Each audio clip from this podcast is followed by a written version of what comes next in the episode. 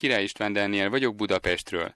Nem telik el úgy hét, hogy ne kerülne nyilvánosságra egy közvéleménykutatás a kormánypártok, illetve a miniszterelnök jelentős népszerűségvesztését mutatva, majd pár nappal később menetrend szerint egy másik intézet jelzi, a helyzet közel sem olyan drámai. Így történt ez a héten is. A Publikus Intézet vasárnapi hírek megbízásából készült kutatásában az embereknek arra a kérdése kellett válaszolniuk, mennyire szívesen látnák fontos politikai szerepben az egyik, illetve másik közszereplőt. A válaszok szerint Orbán Viktor a januári 49 pont után májusban csak 40-et ért el, miközben Botka László az MSZP miniszterelnök jelöltje a korábbi 40-ről 43 pontra erősödött. Vona Gábor jobbik vezető 31-ről 34-re növelte támogatottságát.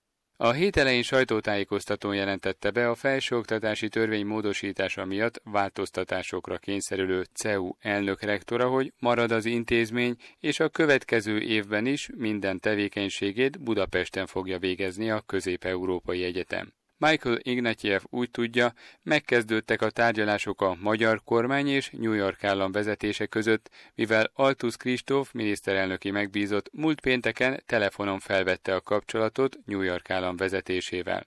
Az elnök rektor sajtótájékoztatóján jelezte, június 22-én nemzetközi konferenciát rendeznek az akadémiai szabadság kérdéséről, a tanácskozás főszónoka Mario Vargas Llosa Nobel-díjas író lesz. Az egyetem tanévzáróján pedig Joachim Gauck volt német elnök veszi át az intézmény nyitott társadalomdíját. Soros György Brüsszelben egy gazdasági fórumon arról beszélt, sok alulról felfelé építkező mozgalom működik napjainkban az uniós tagállamokban, és ezek között kitért a fidesz szembeni magyarországi fellépésre is.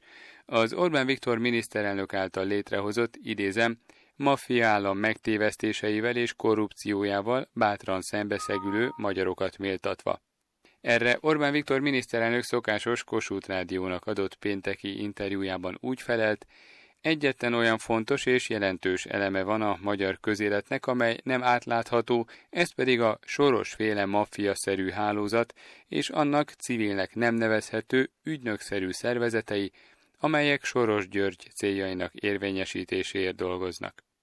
A Központi Statisztikai Hivatal adatai szerint az első negyedévben 34,1%-kal nőttek a beruházások Magyarországon az előző év azonos időszakához képest. Hasonló mértékű növekedés nem volt az elmúlt években. Sőt, tavaly csak nem 15%-os volt a visszaesés az első három hónapban.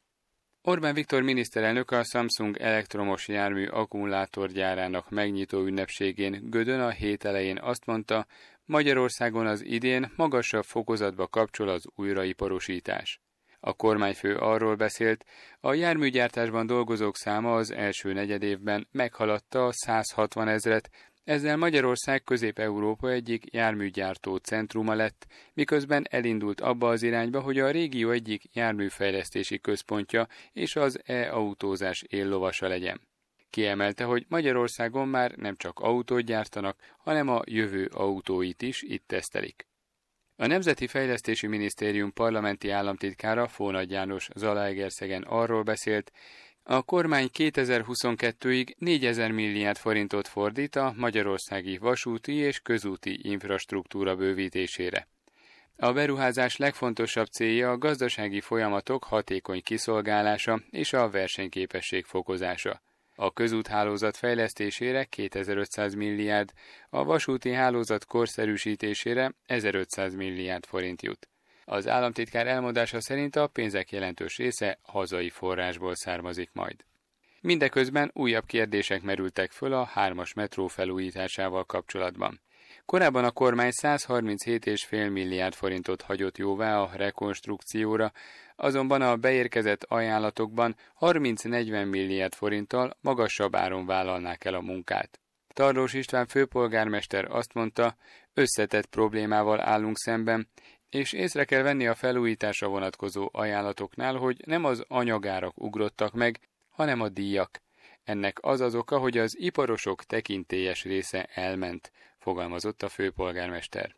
Lázár János miniszterelnökséget vezető miniszter csütörtökön jelezte, a már megítélt támogatáson felül az állam nem tudja segíteni a kivitelezést.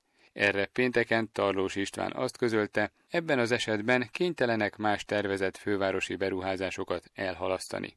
Pénteken az előző naphoz képest 1,1%-os emelkedéssel zárta a budapesti értéktősde részvényindexe a BUX, ami 35.150 pontos értékével új történelmi csúcsot állított föl. Az elmúlt percekben Király István Dániel tudósítását hallották Budapestről.